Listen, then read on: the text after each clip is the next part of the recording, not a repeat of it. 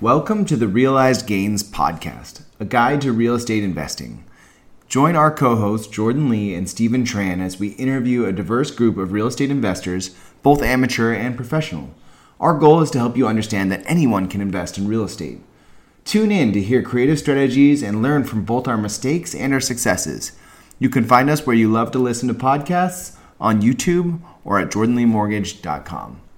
People are scared about making that transition. How much more time are you losing in permitting, and how much more risk is there doing ground up versus just, um, you know, a smaller flip or renovation? Say three things. One is that uh, you got to be aware of, you know, your own personal. To your point, your risk appetite. Like, do you want to make that jump? Uh, two is understand the process is very different, mm. and three, have patience with the timing, right?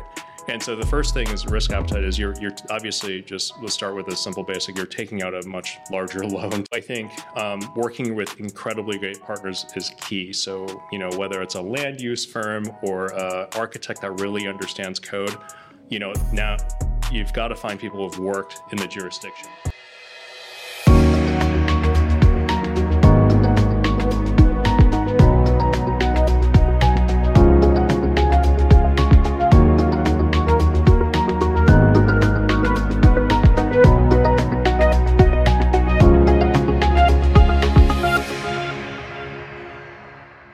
Welcome to episode 30 of the Realized Gains podcast. I'm your co host, Jordan Lee. I'm a mortgage lender licensed in about seven states based in Portland, Oregon, and I invest in single family homes. And I'm your co host, Steven Tran. I'm an Oregon realtor, I'm a multifamily investor, and a single family investor. And on today's episode, uh, episode 30, we had an amazing guest, Jason Hsu. Do you know anything about him? Yeah, it's super interesting in- interview. Jason has a, a great story. He went from working very corporate Fortune 500 jobs to um, eventually investing in real estate, and then he took his side hustle and made it a, a full time career. Yeah, no, it's pretty great. I mean, we learn a lot. I mean, you know, he's kind of taken advantage of a lot of the Portland laws. I think he's gotten into, uh, you know, building houses and uh, you know finishing up the basements to building cottages. Yeah, yeah, he's really taken advantage of the new code that highlights ADU and cottage clusters. So if you want to learn more about that, you should definitely tune into this episode. Hey guys, welcome to the Realized Gains podcast. I'm Steven Tran. And I'm your co host, Jordan Lee, here. And uh, we're super excited. We have a special guest on today, uh, Jason Hsu. Um, do you mind, Jason, just giving us a quick like background about yourself? Um, you know, what brought you to Portland and kind of how you got interested in investing in real estate? Yeah, for sure. No, uh, thanks for having me. Really appreciate the, the opportunity. Uh, so yeah, my name is Jason Hsu. Um, you know, I um, just uh, I'll do a quick life story. I uh, grew up in Texas, went to, to school in St. Louis, and then uh, uh, you know got a you know coming out of school got my first corporate job in, in at Coca Cola, and so was able to just do a lot of you know I was in I was in the field of uh, procurement, which is this this idea of like supply chain for indirect goods and services, right? Mm-hmm. And it was just um, kind of a fascinating world. I came in as an analyst, really grew my career there, and was there for about ten years. What what did you study in college that that got you that position? Yeah, for sure. No, I was in a finance and supply chain opera- okay. operations. So oh, supply chain operation was a major at your school. Yeah, it was. It was. So oh, I did those two things, and it, was like a perfect meld of what I needed to do to kind of transition over. Um, the the funny thing is, I actually, you know, it was, it was totally a network opportunity. Like I had an internship, not that little company was a supplier for Coca Cola, and they made a connection, and I was able to mm. really just have the opportunity based on based on uh, you know connections. It was really really fortunate at the time to, to join. So I was there from 2005 to 2012. Okay. And worked you know various kind of got promoted a couple different times and did uh, procurement for again you know uh, specifically marketing services there. Mm-hmm. And so um, one of the, the cool kind of neat random things is the first one of the first global projects I had there was to uh, source and find uh, polar bears like what? the giveaways um, so the giveaways that came with your, yeah, your yeah. six pack or something during Christmas, like you, you, know, there's like a whole global supply chain of figuring out how to get those from Asia to your consumers in Latin America or the U.S. So that was one of the things I worked on. You, you said polar bears, yeah, like the, the, the Coke bear, Coca-Cola polar bears. Yeah, the little like the little stuffed animal ones, or you know, the gift with purchase kind of things. Oh yeah, yeah, yeah. yeah. Okay. Yeah. Nice. So after that, um, you know, got a uh, worked up, you know, did, did that for a while, did uh, different types of of uh, marketing, you know, services, and went all the way up to digital media. So that was a you know advertising, media, and kind of digital at the time was new. And I got this you know call from Nike, and they were looking to start up their their their organization for this type of work.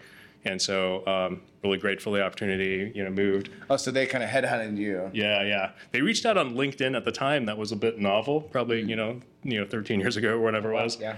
Um, but now, obviously, it's the it's the way the headhunters work. So, um, yeah, they recruited, came out to to Nike to start this this kind of division, this this this uh, work for for Nike. So, and then I was there for uh, 10 years, did stuff for um, you know marketing again and, and Nike, which is a just a great opportunity. I mean, these two brands are just really great at Right. understanding consumers. And then, uh, and then went and worked, uh, you know, led a team in Latin America and, and North America, and finally ended up with uh, kind of a transformation lead role for our procurement organization. Did you have any exciting projects you were working on at Nike specifically? Anything we would know? Yeah, uh, you know, uh, it, it's all it's it's it's somewhat you know it's good in service and background. So you would see the product of it. Like um, you know, if we negotiated um, uh, an agency, you would have seen maybe some of the advertising or even a lot of focuses on where the media is placed. And so um, you know, different channels, or we, we did a pretty good big deal at some point with uh, with Google to make sure that we had you know rights to the advertising there, but also you get data back from Google, which was novel at the time because they're just kind of a big platform and you, you do your work and then they, they kind of keep the information. So we, we've done deals like that. Um, there's also a lot of stuff behind the surface. Some of the most fascinating things are um, supply chain. So if you think about Nike product sitting at point of origin, like in, in, in, in China, you've got this whole network of things that have to get it from point A to point B to a distribution center, and then like a hub and spoke model to get all your products to the people at the right time. So those are some of the bigger deals that are just kind of behind the scenes. Like a normal consumer might not see it, but they experience it because they get their product faster. So if you like, hey, do two day shipping, like they get it. That's because someone's worked on that for a long period of time to make it work. Wow. So you were kind of in the marketing world and the supply chain world at Nike. Like, how do those connect? Yeah, we directly? yeah. our organization is focused on uh, indirect goods and services. So it's um, things that don't go into a shoe, uh, don't go into fabric, don't go into apparel, but everything else. So um, you know, I break it down to like there's supply chain, there's corporate and professional services running, you know, from consulting to you know all your advisory services. Then you have marketing, and then you have um, you know your your retail facilities as well, like the the um, construction, the the lease management, all that. And so it's just everything kind of uh not in the you know in the direct line of uh, the product. Okay, that's pretty broad. Actually. Yeah, it's a, it's a larger team. It's not just me. I was going to say that you did a lot. there's a there's a team of about 180 people that are focused on this fear space, um, and and, and and and really just you know experts at the craft. And I was kind of the relationship management between our team and also um, our you know North America, our geo counterparts, if you will. Got so, it. Yeah. And so during this corporate stint, um, when at what point did you kind of get interested in real estate? Was it from just buying and selling houses on your own, or Yeah, yeah. Yeah, that's a that- good. how did that happen? Yeah, so um, it's a it's a funny story because you know my, my, family was always I, I, come come from a family of two engineers, right? They're always hey work work hard, you know, get yourself some really good hard skills and kind of kind Right. of work in business. is a very common theme, I think. And um, They were disappointed when you didn't become an yeah, engineer. yeah, yeah. you know, I, I I would like to say like I'm a failed engineer. Like at some point, I wanted to be in computer science and figured out like missing missing you know parentheses in the code wasn't I wasn't good at debugging that. Had to transition to something. Uh, the the supply chain you know major was part of it. It was it was so intuitive to me and it was part of business and it just made it easier. So anyway. Um, uh, you know, I, I came here and my, my wife's family is a bit more like, I would say real estate savvy. They had always done Okay. little, you know, passive things here and there. So in 2013, after landed a job, bought my own house, we just decided to take a flyer. We're, we're like, hey, why don't we just buy something somewhere? So we found this property in North Portland. Oh, you were already in Portland at this time. I was okay. in Portland at the time, and uh, you know, we, we bought this property, and I was like, hey, it might be like a ten thousand dollar mistake. Like, just, let's try it. Let's see what happens. Let's form an $10,000 LLC. mistake. What do you mean? Like, Like, i i if worse comes to worse, you have to sell it. and you- Oh, it doesn't cash flow. Like, you just sell it and take a take a bit of loss. So we just kind of did a experiment. And so it turned out to be a really good purchase. It's in North. Port- 2013 in North Portland. Yeah. Okay, I bought in North Portland in 2012. Yeah, yeah. Uh, where? Which part of North Portland? It's uh, closer to the industrial side. It's like north of north of the St. John Strip and all that. Oh, okay, closer to St. John's. All right. Yeah, yeah, yeah, yeah, yeah. a little east of there. Yeah, Okay, yeah, cool. yeah, for sure. And you know, it's it's a it's a good it's a good place. But it really what it taught me wasn't necessarily that particular property. What it taught me was like, hey, there's there's things that you can do. There's ways to structure this. Like you know, think about. But know, you bought this as a, an investment. This wasn't where you were living. Right. Correct. Okay. Correct. Okay. Yeah. So uh, that's what got me kind of interested. Like, hey, worked it out. You know, did I'm a spreadsheets kind of guy, so Yeah. I, I laid out everything, put you know our reserves in, and try to figure out month to month how do we adjust things, how much capex to put in, um, and did did all the the kind of touch up, really, you know, paint and finish. You did that myself. yourself? Yeah, yeah. Okay. Uh, we bought the property, then we found out my wife was pregnant, and I was like, you know, I'm going to do all the painting. Don't don't worry about coming. You know, just just uh, just uh, Oh, yeah, but you guys were doing it together. Yeah, yeah. So yeah. she was also interested, exactly. And you were doing it with the intention of flipping to start with, or or Uh, no, it a was buy. Buy hold. Okay, Yeah, it was a, it was cool. a long term long term thing. Just uh, yeah, give. And give- then the price was what, like 180, 200? yeah, yeah, Yeah, okay. exactly. What was the the neighbor? I wasn't here back in 2013 in the St. John's area. What was that neighborhood like back then? Um, you know, is is one of the, the points of contention we had was because it was on the back end um, near Cathedral Park. It was close to the more industrial part of town, and you know, back then I, I think we lucked out because it was you know you saw some steel bars in front of doors and and um, you know we've obviously check in or had rent rent turnover, and you'd see that place turn. Um, so there's a little less of that. It's a little. It seems more fr- uh, friendly nowadays, and it's just um, you, you saw that subtly, right? It wasn't like one month to one month. It was just things got you know. There's developments going here. There's a few other things happening there. So um, it's definitely you know. Um, I, I would say gotten better as a neighborhood, but also you, you kind of see it over time, which is part of the the experience that we had. Right? No, no, it takes time. I mean, I've seen like the food carts pop out there. Right, right. I mean, you're, is it near, near UP kind of? Yeah, it's a little north It's- northwest of it. Yeah. Okay. Yeah. So no, I've, I've seen it getting really nice, getting trendy. So Right. I'm sure your appreciation's been pretty good on that. Yeah, it's been decent. Yeah. Yeah. And you still have that property? So we still have that, and Nice. um, that just kind of whet the appetite. So um, you know, we, we went And how did you structure that one? Did you uh, did you put like 25% down or very very traditional. Okay. You're you're twenty percent down investment Okay. property, uh, traditional 30 year fixed loan? Exactly. Didn't, didn't have to do any renovations to get through the appraisal or anything like that. Not for the appraisal. We just did kind of did it on our own, refreshed it, painted Mm-hmm. it um, ourselves, and, and and did that. But yeah, it was very sort of, I, I guess your traditional Mm-hmm. passive like first time kind of project, right? Nice. Yeah.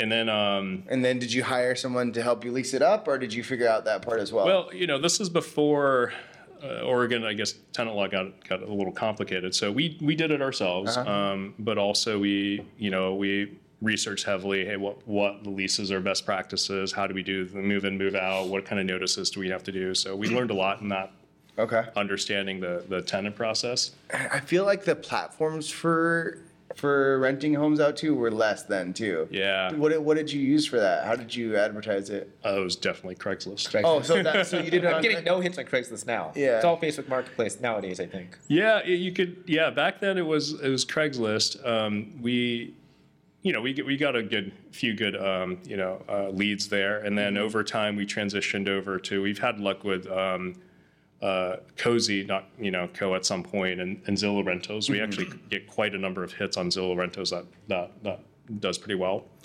Um, and so we've like transitioned. But back then it was it was totally a paper check every month kind of thing for the first two or three years, and then Wow. and then we like you know it's the convenience of ACH both for you know your tenant experience and also your uh, yourself is way better. Yeah, I was just gonna give it FYI that cozy.co is now apartments.com. Apartments.com. Yeah, Yeah, yeah. just just in case anybody's looking for it, because I, I started with Cozy as well, Yeah. and they forced Uh, me to transition Oh, over. apartment bought them. Yeah, Yeah. apartments.com. So everything's through there. Yeah. Okay, so that was the first one, and then how? And then you you liked it. You realized that it, you could do it while doing your day job, or the management wasn't too much for you. It wasn't too much, and we, you know, I, I would say we we sat, um, you know, like we sat with it for a while. We didn't do one. We'd always been looking, right? And then around um, 2019 we had we had something kind of random, random cascade of things happen. We had we had a, a a massive kitchen leak. Like I came out of our house and there's water dripping. Wait, through this is your personal home or personal rental? home. Okay. Personal home, right? Oh, okay, so you didn't buy another property between 2013 Yeah. and 2019, and then 2019 something happened at your Yeah. house. Yeah, yeah, for sure. Um, and so at our personal house, we had um, a water leak, and I was, you know, dra- it was like Thanksgiving weekend. It was hard to get anyone. course. Happens at the best time. You're like, oh, everyone's It's always the oven or something in the kitchen during Thanksgiving. Yeah. Uh, so we we ended up um, uh, asking around, right? And I, I had uh, this this coworker of mine, his his husband had been doing, um, you know, I'd been in real estate, but also did some, some GC stuff. So I talked to him, and he started working in, in our house. And what I realized right away was that you know he wasn't he was into real estate, and I was like, this was just a you know a thing he was doing now. And we we got to talking about uh, investing kind of more broadly, and so. Uh, we finished that project up, and then you know um, started talking about hey different ways we can, we can partner together.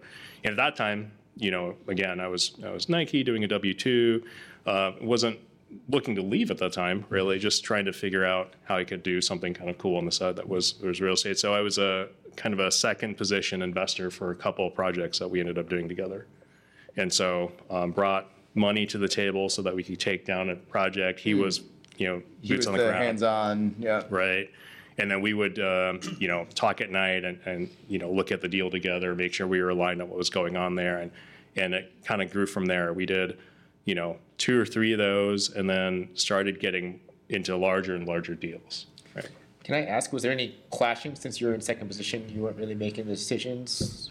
Yeah, you know, I, I think um, my partner and I were even in that second position kind of arrangement. I, I think we were um, always pretty open about how we were doing. Obviously, there are things I can't, you know, I can't step out of a meeting at my day job and say, hey, what's the, you know, what's the bathroom tile going to look like? But um, um, but he, he made some, you know, we just had to kind of trust each other. And so it came from, it started with that really. It's like, hey, he had a really good vision for how it came together. And we would work on the back end to say, hey, does this deal now pan out? What are the, what are we trending? Where's the forecast? Like a lot of analytics on the deal and how we would refinance out. So um, these were all still buy and holds. Yeah, they're still buying holds. Yeah. And so, how did you guys, on paper, structure your partnership then? Yeah. Uh, we, we did it kind of, you know, the first few were second position, and then we got to a point where we were just, hey, we're going to do a 50 50 on this. I was bringing, Okay. you know, capital. I was bringing um, also, you know, some family investment money just to just to front some of the deals. And then um, most importantly, I think we were spending a lot of time analyzing deals together. And we got pretty comfortable with, you know, a risk appetite and also just understanding how they how they how they came together, what the profitability was at the end. Like we built a lot of good, I would say, um, understanding of each other's kind of uh, approach to these projects. And so, the mechanically, you were still doing start with a private loan, private money loan, Right. and then re- rehabilitate it, and then refi refiing out into Yeah. just a normal mortgage where Yep. you were both on the note, you were both financeable. Yeah, exactly. Okay. Yeah, so um, you know the the first couple projects were definitely you know, and and I think what made the difference wasn't this was a it wasn't a habitable home. Like the first couple that we bought were um, estate sales or even homes that you couldn't like our first project literally was already down to the studs. The Mm-hmm. owners couldn't um, didn't finish the remodel for years and just sat Mm-hmm. They vacant. got like halfway through the project or whatever. Yeah, exactly. And then the basement, we have pictures of it. Um, the basement was just lit, just had junk. There were like dead rodents everywhere. it was fun. supposed to be bad. I've been there. Yeah, yeah. And uh, and so um, you have to have some chops to say we're gonna construct this. So we took a house down. This is on Southeast Division and 52nd ish, that area, and we um, we purchased it. We um, did a whole full gut renovation and built a you know had enough headroom in the in the basement to make it into an ADU. Oh, nice. So we built a, we renovated the house in ADU. Uh, it took about, say maybe like seven months. It took longer than we anticipated, but we we did it, and then we did a, a traditional kind of refinance Mm-hmm. out.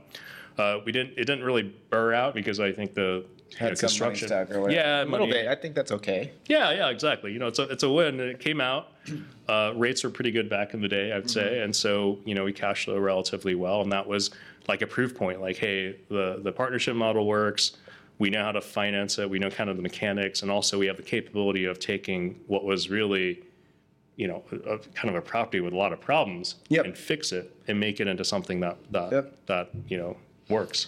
And just a quick note, because I know there's, I have a lot of clients who are looking to build ADUs in their basements. Do you know the legal height that you need to have to build an ADU? Yeah, it's uh it's it, I don't remember the exact height. I think it's because I'm, Six I'm eight, Yeah, it's like 74 inches or something. But I, I remember what you have to have is you have to account for um, the floorboard, like whatever flooring substrate you want to put on, and then the the fire protection and also um, the the the um, drywall.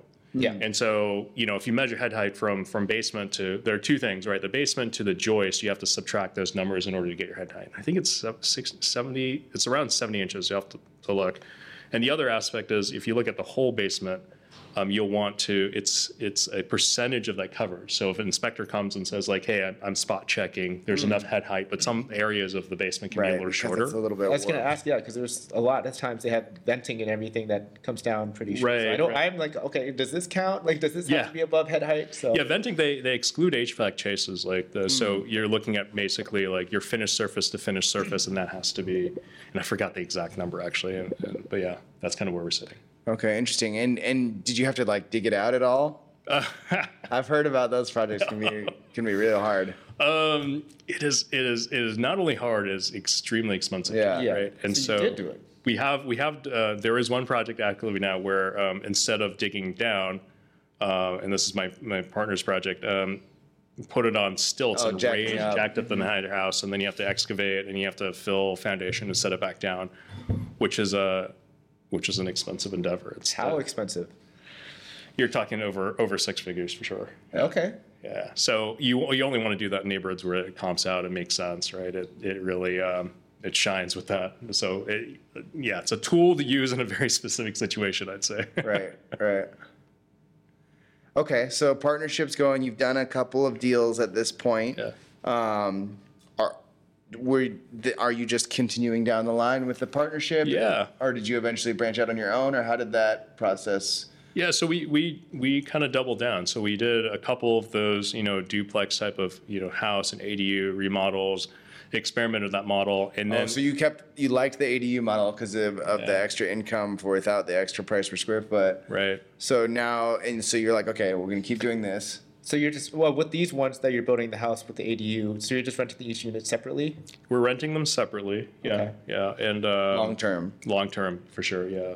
Okay. And you didn't want to experiment with anything short term, mid term? You know, um, we haven't.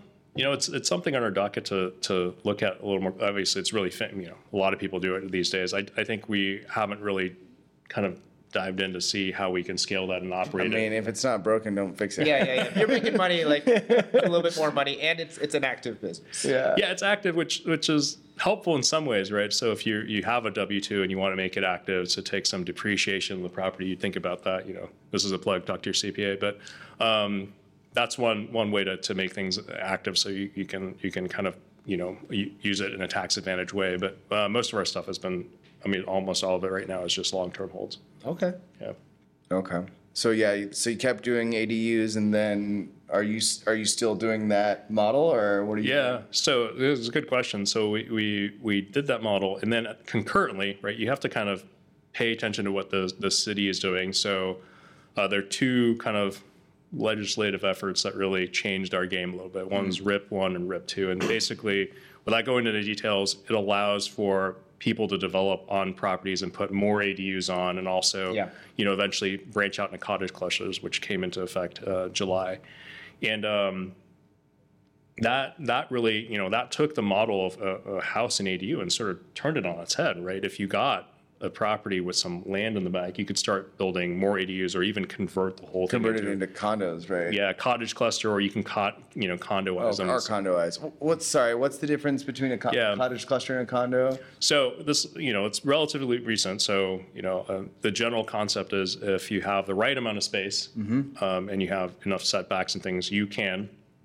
put the you can buy a home with land on it Yep. and build cottages uh, in the backyard or the side yard. And so the cottage, you own the land when you when you buy a cottage, or is it like a condo and you don't really own? Uh, you well when you get well let me um, so you build these I'll get to it you'll Yeah, okay. you build these cottages up right and then at the end there's a expedited land division process so all these homes if you do it the right way um, get split up into fee simple homes, Okay. and you own as if it were a, a, a Just like you a know, single, property. normal single family. I- So the difference is, is that you can, you can subdivide afterwards. Correct. Instead of doing it before. Right. So there's no real actual difference between a cottage and a just a regular ADU in a sense in Uh, terms of like the actual like yeah. the requirements for it. The requirements are actually, yeah, they're they're a bit more deep and intense, right? And so, um, if you build ADUs, you can tap into kind of your, you know, electrical sewer. Like you you can kind of party line it, I guess, right? You can bring those elements to those ADUs in a different way. Yeah. If you do cottage clusters, the rule is there's got to be common area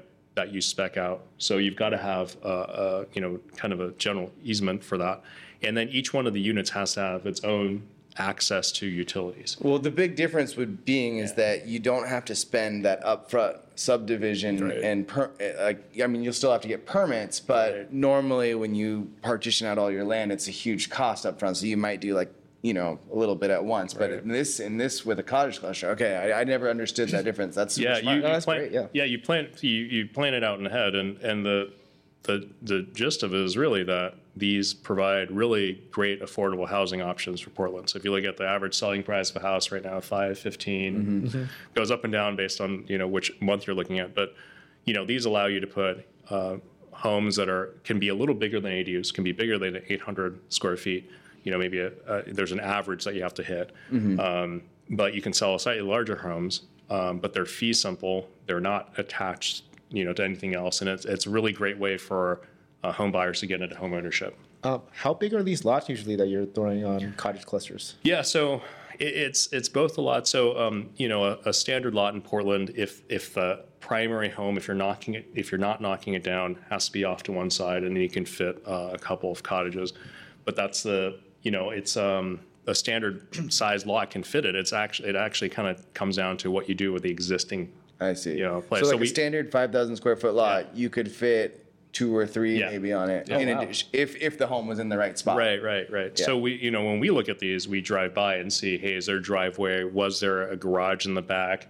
How much yard space? And we back into, hey, kind of the setbacks. Um, but that's that's where we've started focusing our business. So um, if we go back to the, the the the ADU concept that we were talking about, we went from that to then buying um, you know double lots for a while and taking taking those and developing them as as house ADU house ADU. So we buy a larger lot with a line of record. We do a partition line adjustment, and then we do a house ADU house ADU. So this contractor partner of yours is he was he did he learn how to build from ground up or did Yeah. he just or did you partner with someone else too or he just figured it out or he had already done that before? He um, he had uh, before we met, he had done some you know uh, GC like building for others, so he knew how to build from ground up. okay. Um, and when it came to these projects, we got more involved in it. Right now, Right. is we own the project, and so um, you know he, he's he's got he's just um, really knowledgeable what we can build, and also and so we were able to plan really kind of thoughtful you know you know um, layouts for our, our what we're trying to build, and that would you know that would that really was an end product, right? And we'd work with, with, with it and try to figure out do we sell them or so. Um, and the second model I'm talking about this there's the development for sale, right? And we have one more of that model selling right now, uh, Southeast Duke and 67th um, Avenue. And that's the same model. We took a, a piece of land, we partitioned it off into you know three lots, and built a house and ADU on all three. So there's six units there. Wow. And then we uh, condoize all of them, and we're going to sell them. oh, so you know, can sell also. all the ADUs separately Right. from the from the houses. Right. And so that, you know, that was really um, model two. And now we've moved on to what we just talked about, which is, hey, you know, trying to fig- find cottage clusters to, to develop. And that's feels like our bread and butter Mm. right now at this point. And the cottage clusters can be sold individually, also like Yes. a condo. Like yeah, you can do, you know, it, for And you can get traditional financing on them, right? right, if it's fee simple, Where- yeah. Whereas um, the the condodized ADUs, it's going to be harder to get traditional financing just because of the like price per square foot and the.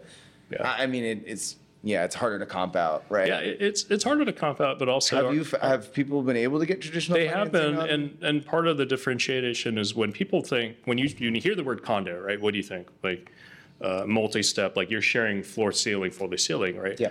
And these things that we have are Detached condos. Right, exactly. So they they own their own unit. There's limited common elements, which is kind of like their own yard space. Um, they have a fence line, and so it feels like your own home. And so what that, are you that selling them for?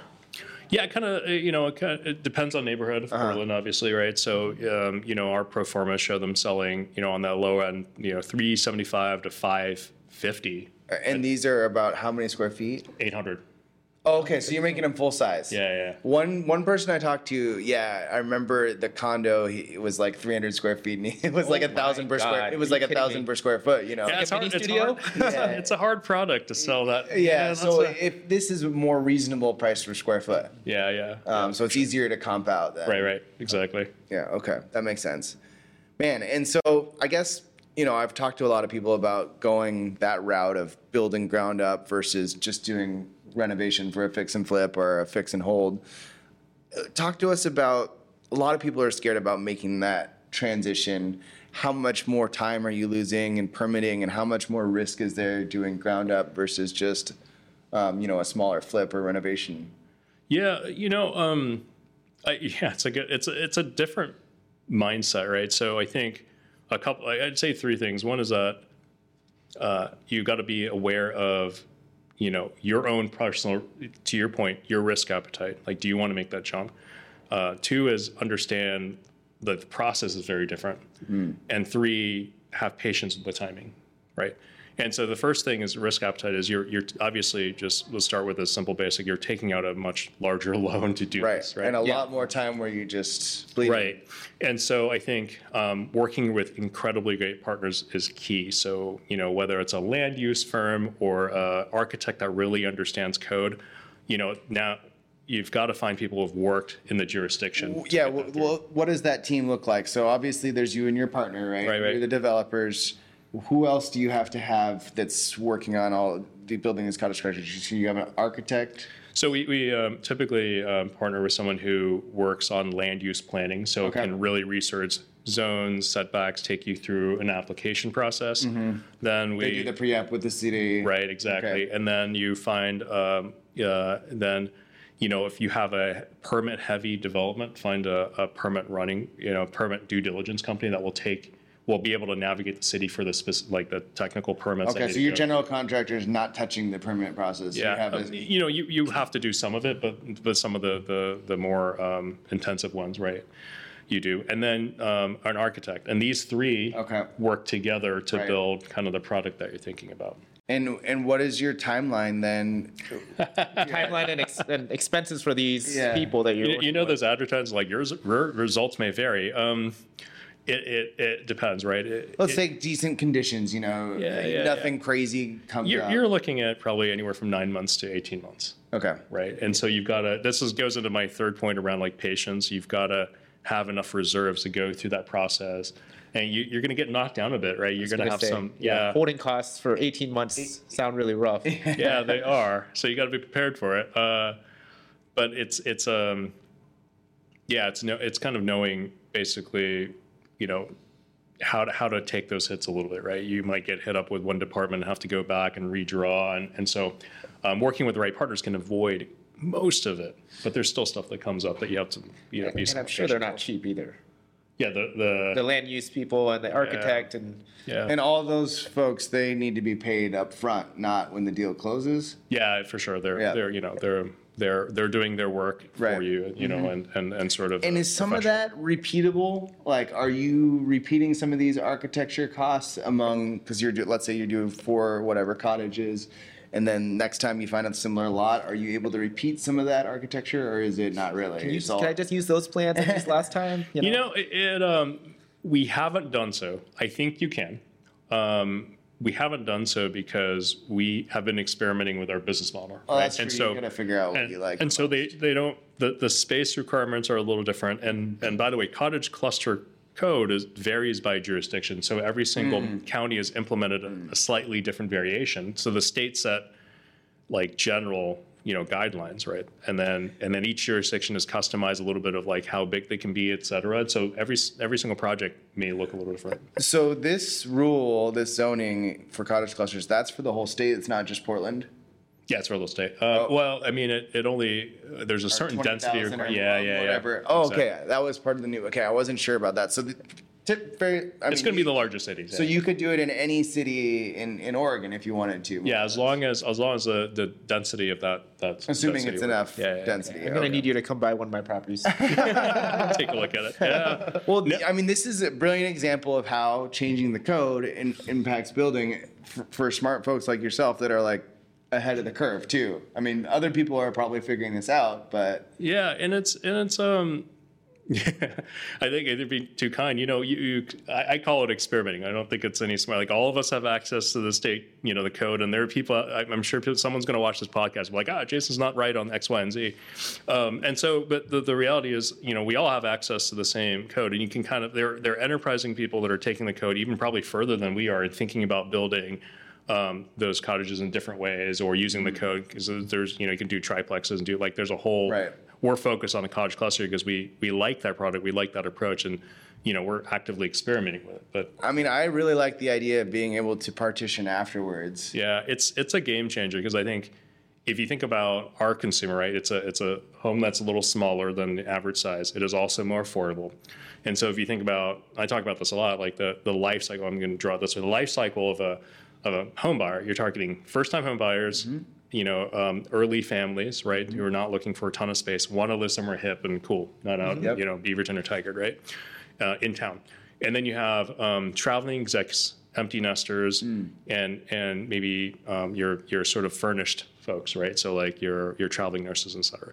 And there's not a lot of product that target these two sides of the of the spectrum. Well, how can you if it costs four hundred, five hundred thousand dollars to buy a lot in Portland and, and and get the permitting done, right? Right, You can't. right. Unless you do a cottage cluster. Right, and then the, the secondary thing is that it it really achieves the goal. I think you know, even though the whole times you know the holding costs are, are quite a bit, in the end result is that you achieve this idea of you know more affordable housing for Portland. I'm not talking about you know like section. I'm just talking about hey things that are cheaper than the median price that Yeah. an average homeowner can go. Hey, I want to check this out. It's you know, maybe it's only 1,200 square feet or 1,000 square feet, but it's uh but it's not you know your median home price, and you can get into it. Well, and just from a supply perspective, right? You're turning one lot into five or six units. yeah, just speeding it up. I mean, I know the partition process in general can take like what, like a year. Yeah, You yeah. know, I and know s- Portland can't wait that long. You know. yeah, you know, it's it's uh, it's so we're, we're actively working on it. You know, that's uh, producing producing supply of these. So, uh, sorry. And do you have you have active projects? Have you finished some of these cottage ones already? Yeah, um, we have not finished them. The the code that for cottages in particular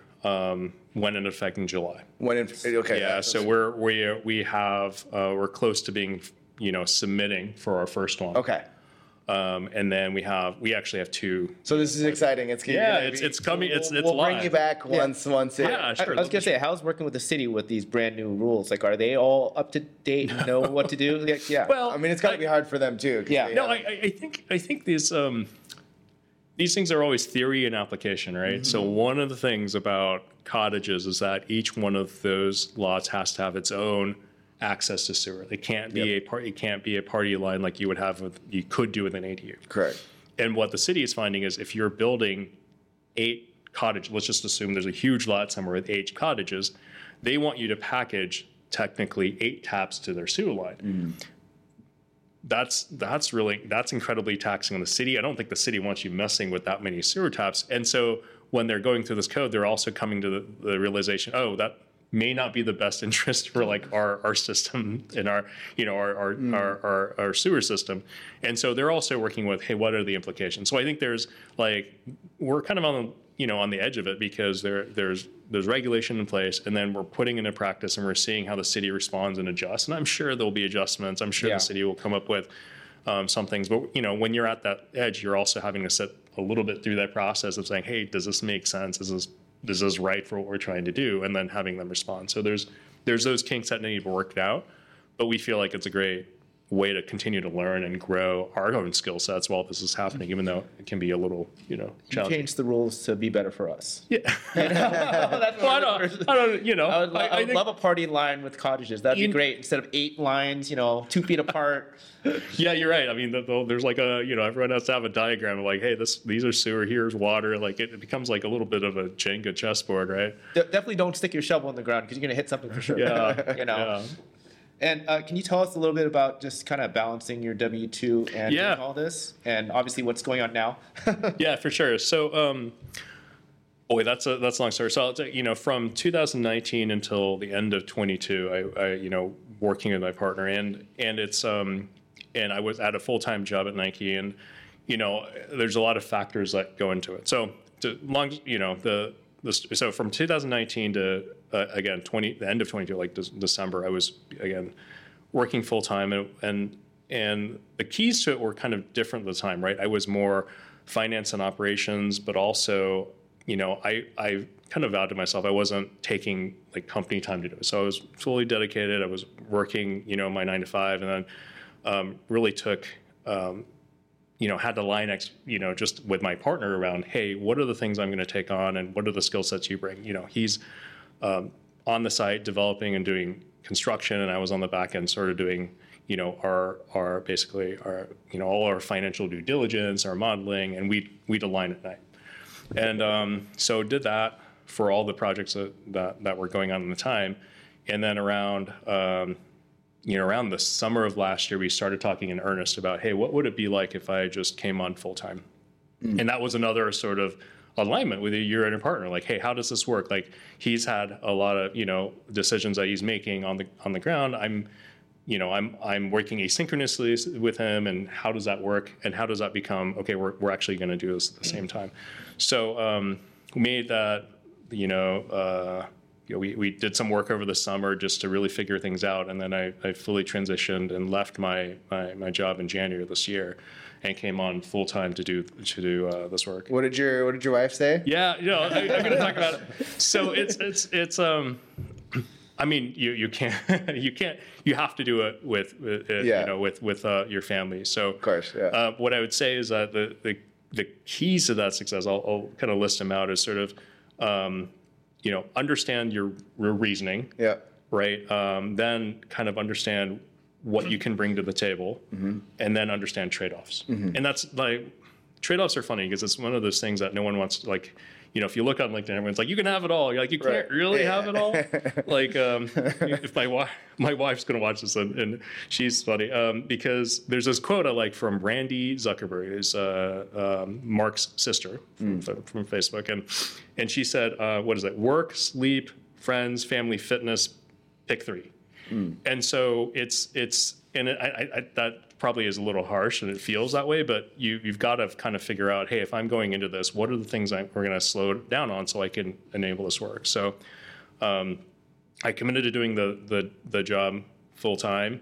And then at night, I would hop on with my, my partner. We'd crank through spreadsheets. I was doing this three days a week from eight to one in the morning or eight to twelve. Yeah. You know, I'd come come home from the job, like have dinner with the kids, and she would um, she would you know um, uh, you know hang out with them and get them to bed. And I'd be downstairs like just hardcore cranking numbers, looking at plans, working with a partner, and um, it was kind of a, a gruel. I mean, I did that for almost two and a half years, and um, I'd like to think that you know the the you know I, I kept up my my end of the bargain, like I was still you know doing my job, but I was just really dedicating time to it.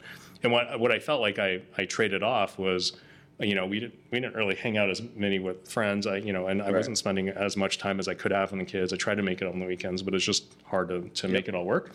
But that commitment was what was needed, and um, and I really was passionate about doing this, right? Um, so that was kind of the the so yeah my my my, my wife was definitely involved in that process we definitely had a lot of deep discussions about got it you know but uh, overall i think the, the vision was that hey let's let's build something here and uh, she she's a she's also a big uh, you know, advocate of real estate as a as a as a asset class and interested in, in what we're doing so yeah Awesome. No, that's great. And I mean, I, I love that you made that jump. You know, it's it's a tough one to let go of the W two, Yeah. the insurance, uh, the four hundred one k, all the things. Yeah, and it's you know I would say like this is you know, I'm the, I would always say, hey, this is my experience, right? This is my personal experience. I'm going to tell you. Um, a corporate job, like the, there's a real trade off, right? A, a corporate job is great for a lot of folks, right? It, it, it does meet a lot of needs. Even if you talk about benefits and comp and all that aside, it gives you an instant network. You know, there's a bit of regularity to it. Yep. Um, you know, you're you're you're working if you like if you're working for a company you like or the culture you like. There's there's something to that, right? But the the what drove us to eventually make this move was more of this concept of I, I worked at Nike in a in a role that was really built for larger companies. Like my specialty in procurement is is it's a Fortune 500 thing. Like you don't you don't need this skill set for a medium-sized company. So what I was looking at was, hey, Nike's a great company, but at the end of the day, maybe there's economic softness. Suddenly, I'm in. Okay, my next job is going to be, um, you know, at Hershey's in Pennsylvania, or it's going to be Apple in Cupertino. Yep. Like I'd have to make that jump and to to kind of uproot my family every single time that happens. You know, to wherever that Because commute you'd already done it once. Yeah. yeah, and and so that was something where it's like, hey, I, I am not opposed to moving. I think moving, a lot of people have great experiences experiencing different cultures in parts of the U.S. It's more about I want to make that call. I don't want it to be hoisted upon me to say like, hey, you're you got to go here. Mm-hmm. And so this is one of the ways I was thinking about it. And this is before remote work was a thing. This is prior. This is all planned prior to COVID, right? But it's like, hey, how do I develop something that can turn into something that I can work full time at? That really, you know, I'm in charge of my destiny and where I am and what I'm doing. Love that. So what it, you've got your current plan. I, I know you're working on the clusters. Your um, what is your kind of five year, kind of longer, medium to long term plan in the in the real estate space? Yeah, um, it's a it's a great question. It's one, you know, if there's anything about planning, it happens. It's it's sort of like you you forecast five years. Next year you do another five year forecast, and you forward forward forecast forecast right. And so um, we want to get good at this this game. Like I think being an artisan in your craft is really key. Cottage clusters feel like something that is going to be around Portland for quite some time, and I know that this type of concept is going to span to other cities over time because uh, housing affordability is not something just unique to the West Coast or the East Coast. It is Totally. it is going to be Other other states are going to see our code and they're gonna they're gonna say the same thing. Right, exactly. So so mastering that concept is going to, I think, pay dividends over time in terms of going to other markets, et cetera. So I think expanding into other markets would be something we are actively looking at. The other um, aspect is as we start building this, this is a lot of effort to build cottages and a lot of, you know, capex, a lot of you know investment. Um, is how we take proceeds from that and and you know uh, take down let's say multifamily, uh, you know, fl- all, all the way up to 19 as we can, and really make that part of our portfolio, right? So, I ex- So- ex- experimenting with multifamily is is kind of the next thing because I think at the end of the day, your your your goal is is you can get money from development, but getting equity from holding Mm-hmm. doors that work for you passively is a is kind of a you know it's something that we all are kind of thinking about. Yeah. So you're thinking like com- uh, multifamily in the commercial sense, Yeah, like larger correct. than four plus. Yeah, yeah, for sure. Okay, awesome. And uh, you know, we always ask this question of all of our guests, but if you were talking to someone who wanted to get started in real estate, what would you tell them?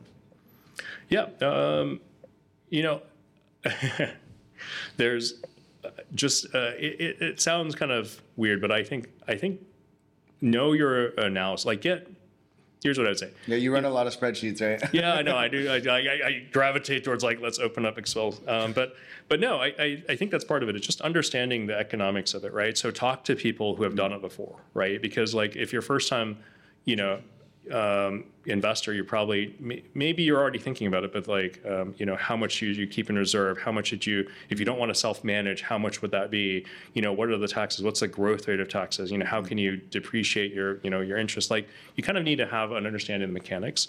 Um, and then I would say that that that first step is somewhat scary, and and I think that's is part of it. Part of investing is opening up your risk appetite. I, I will tell you again, my background, family youth engineers, like we're really risk adverse, right? And just grew up that sense. But once you did the first one, you're like, hey, this isn't too bad. I can I can stomach that, right? And and I I know like uh, it doesn't feel comfortable to take out a, a, a mortgage on a home that's not your own, right? And then over time, you're you're doing more and more, but you get comfortable with that, and you you also it's a good experiment, right? You say, well, let's let's take a look at how that does. How do I cash flow? How do I improve that cash flow? Um, and, and so I think a, an initial gut check from you know whether it's a mentor or just go online. You know, I I think our first calculator was was was built off of um, there's this a bigger pockets post around like like rental metrics on a on the back of a napkin. I literally built everything on from that. It was just like here's cash on cash and here's like ROI. Go have fun, you know. And like Right. I just did those, and that ended up with you know me building on it. So I think again, um, you know, having a mentor look over your numbers or someone who's done it before. You know, a lot of a lot of people have, and then and then also then. Um, expanding on that and just be comfortable with the risk appetite you know start getting a little comfortable with that will will, will, will be one of those areas Yeah, and I was going to say that Bigger Pockets actually does have a calculator now. I don't know if they took it from the napkin and put it in Yeah. and Yeah. built it, but yeah, it does and- yeah. Everyone has their, their own take on it, but it, it roughly gets to the same thing, and it helps you just think through it, like you can think Right. through what the business model feels like. Yeah. And so, speaking of talking to you know an expert or someone that's experienced, if if someone wanted to reach out to you or you know ask you some questions, do you have like an Instagram where people can follow you at? or- Yeah, yeah. I, you know, uh, as part of owning your business, right? It's it's one of the things I'm building is a bit more of a. If you look at my Instagram profile, it's like you know my dogs from like ten years ago. But anyway, so um, yeah, it's uh it's at uh, J A S N H S U. Oh, okay, Yeah. cool. Yeah, so yeah, well, I'm, I'm sure you guys will Yeah, post it we'll, somewhere. we'll put it on there first yeah, name, last for name. sure. Great. So we got we're actually one of our um, we're just doing a short on one the development on in Southeast Portland. So yeah, it'll be Cool. posted in the next day or so, so you guys can see it and check it out. Cool. Awesome. Yeah, Man, well, thank you so much for coming on the show. Learned a lot today and really excited to share with our viewers. yeah, absolutely. Thanks so very much for having me. Really appreciate it. Thank you.